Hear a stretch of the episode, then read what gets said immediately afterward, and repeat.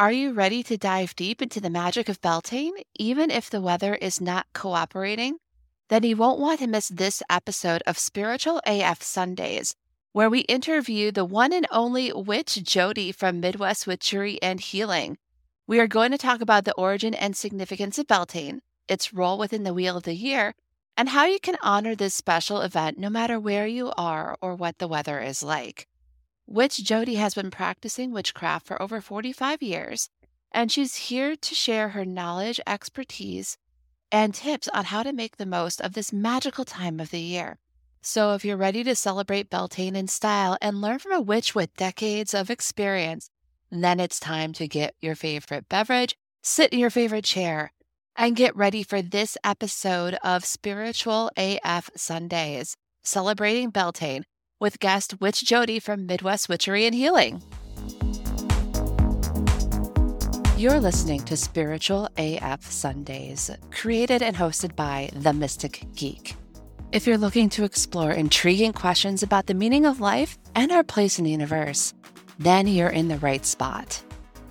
We dive into topics often discussed as sound bites on social media and take a deeper look, whether it's woo topics like astrology and mysticism or seemingly mundane matters like technology and politics, we cover it all. We explore our own thoughts and beliefs, talk to experts, and uncover hidden meanings. These fascinating areas of exploration can help us question ourselves and better understand our world. Ready to grow and explore in your spiritual journey? We're glad you can join us. It's time to start your week off by being spiritual AF.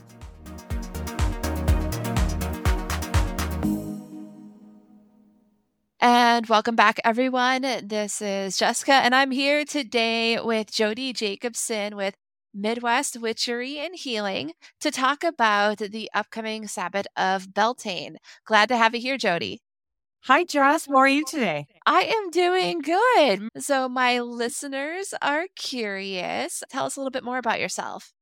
My name is Jodi, and I go by Witch Jodi on social media. And I own the store downtown Stillwater called Midwest Witchery and Healing. So it is a true, authentic witchcraft store. And then I am an RN also. So I am a, a nurse and I emphasize on holistic care. So I have a lot of holistic healing type properties within the store, such as essential oils and blends, along with herbs and tinctures and that kind of stuff. I've been a practicing witch over 45 years now. And I have the distinct honor of not only doing solitary, but I've done covens here locally in the Twin Cities. And then back in 2015, I went out to Salem, Massachusetts, which everybody knows is a witch's dream, mm-hmm. right?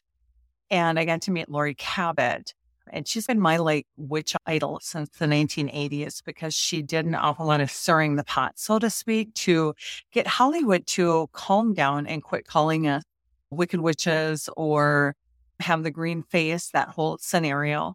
And she just really inspired me. So I wanted to meet her. So I went out there and I met her. Uh, I was just going to go into her store to get a reading she came out of the back room because after I found out small town girl from the Midwest, you didn't I had to have a three month lead to get in there. But she came out of the back room and she was like doing this and walking up to me. And I'm like, oh crap, what did I do? I pissed off the head witch. And she just started talking to me and telling me I'm a healer and all these wonderful things about me, which were true. She had no idea that I was a Reiki master and that I did healing touch and that I'm an RN. She had no way of knowing that. And I struck up a conversation with some people out in Salem in the store and found out that she did classes. So I was lucky enough to have the opportunity to learn underneath her. So I did both Witchcraft One, which is the teaching of the science behind the witchcraft, and then Witchcraft Two, which was more of the art behind it. So I'm a second degree Cabot witch, so I'm considered a priestess through Laurie Cabot's teaching. And then I'm a part of the Cabot Kent Hermetic Temple. It is Laurie Cabot's actual temple out in Salem. So I can say I'm a Salem witch here in town. So it's fun. It's my little notoriety there. Yeah, that is a bit fun. And from what I remember, also the shop's coming towards its one year anniversary. Yes, it is.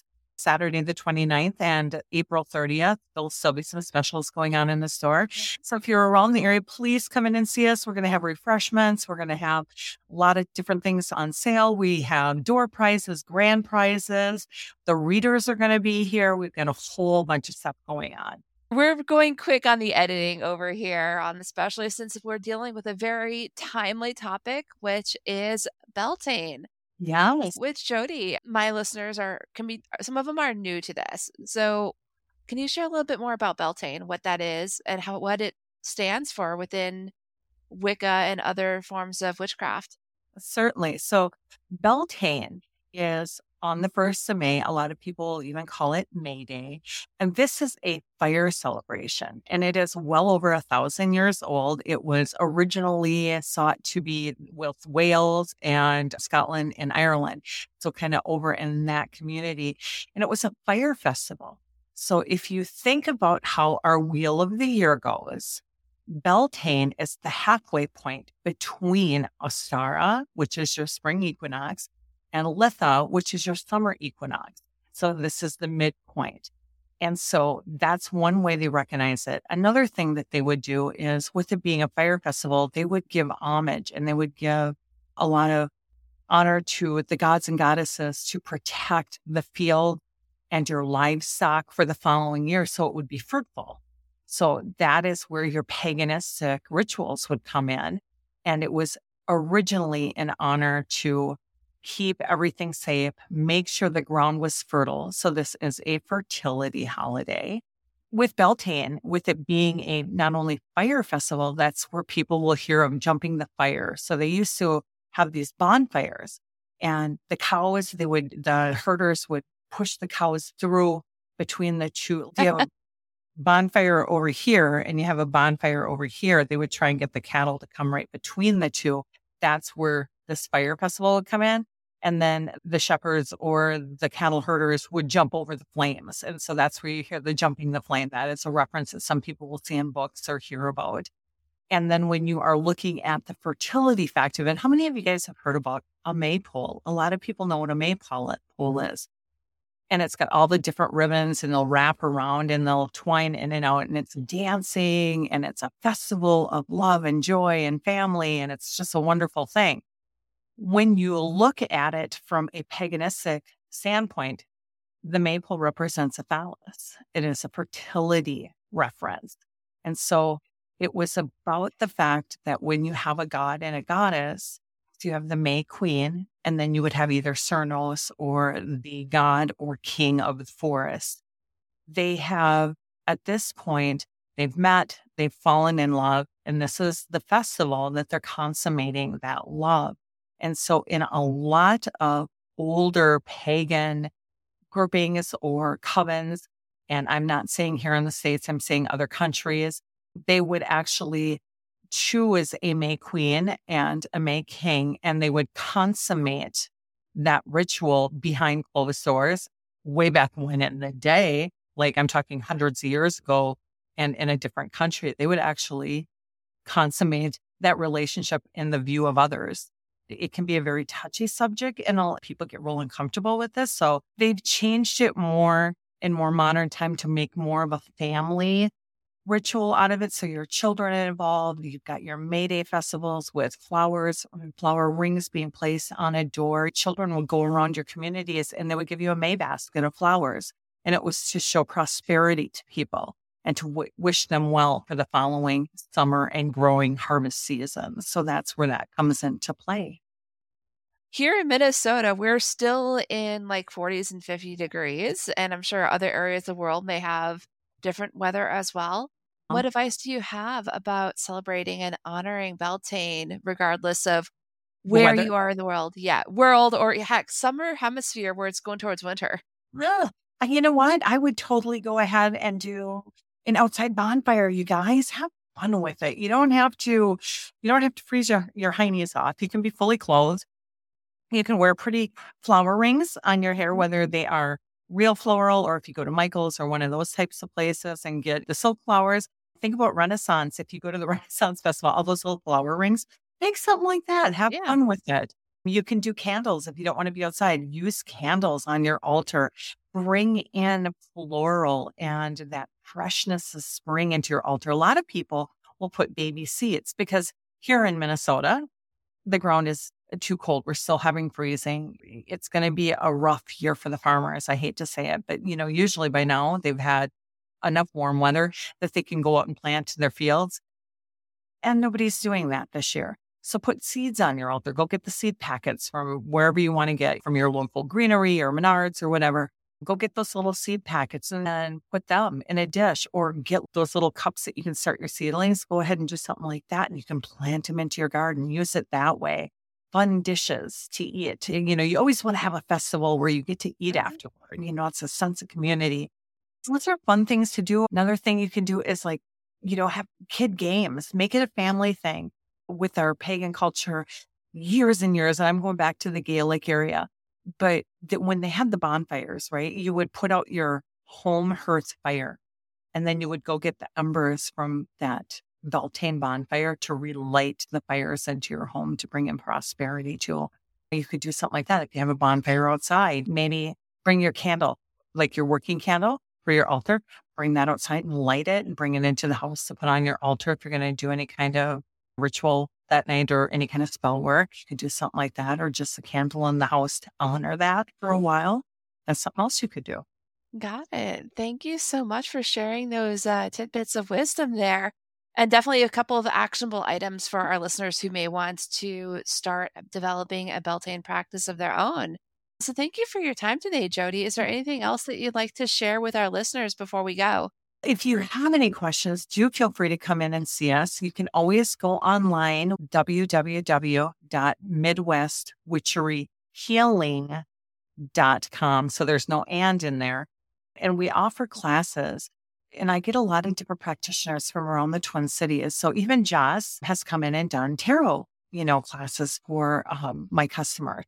If you want to learn more, we have basic witchcraft. I'm going to be offering an intermediate and a more advanced as later in the summer and coming into the fall for those. We have astrology classes. I've got a brand new class that I'm going to be offering. It's May 4th, and it is called Planting a Witch's Garden. So I'm going to teach you how to create and plant a garden because what people don't realize that to get the best fruition out of your garden magically, you want to plant certain plants during certain moon phases. And so I'm going to teach you about that, how to utilize crystals in it, the whole nine yards. So that's coming up. But check us out. You know, if you're in Stillwater, come on in.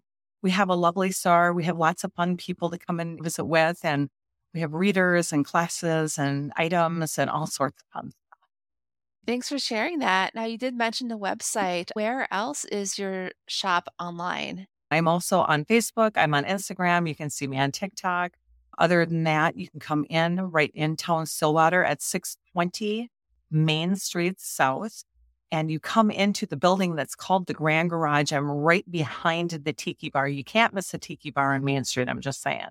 You walk into that main building and you're going to follow signs to the back. It's almost like going down the little Diagon Witches Alley to get to. Oh, it. yeah.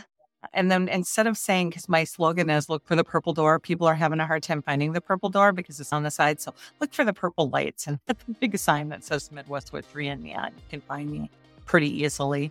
Other than that, you might find me at speaking events around the Twin Cities too at times, like Paganicon or Pagan Pride. And other than that, come on in and say, hey, we're here. All right. Thank you very much. I was glad to have you on the show today. Thank you so very much, Jessica, for including me. I greatly appreciate it. And to everybody out there, blessed Beltane. That was fun. And I hope you got some ideas on how to celebrate Beltane in your area. I am a big fan of Witch Jodi, obviously, because I work at her shop. But, anyways, let's pivot to talking about upcoming episodes. The first one that's coming up in a week on May 7th we're going to be bringing on Brian Burnman to discuss how to rediscover your relationship with work, especially in some of the Western countries like the United States. Work becomes a big part of our identity and focus in our day to day lives. And Brian's going to be here to talk about regrounding yourself. And then the following week on Sunday, May 14th, we're going to talk about the difference between living a soul driven versus a fear driven life. For that, we're going to bring on Scarlett Peretta as our guest to discuss the difference between the two of them and tips on how you can live more of a soul driven life. So, with that, we're going to wrap up this week's episode of Spiritual AF Sundays. This is Jessica, the Mystic Geek, signing off, and I hope you have a spiritual AF week.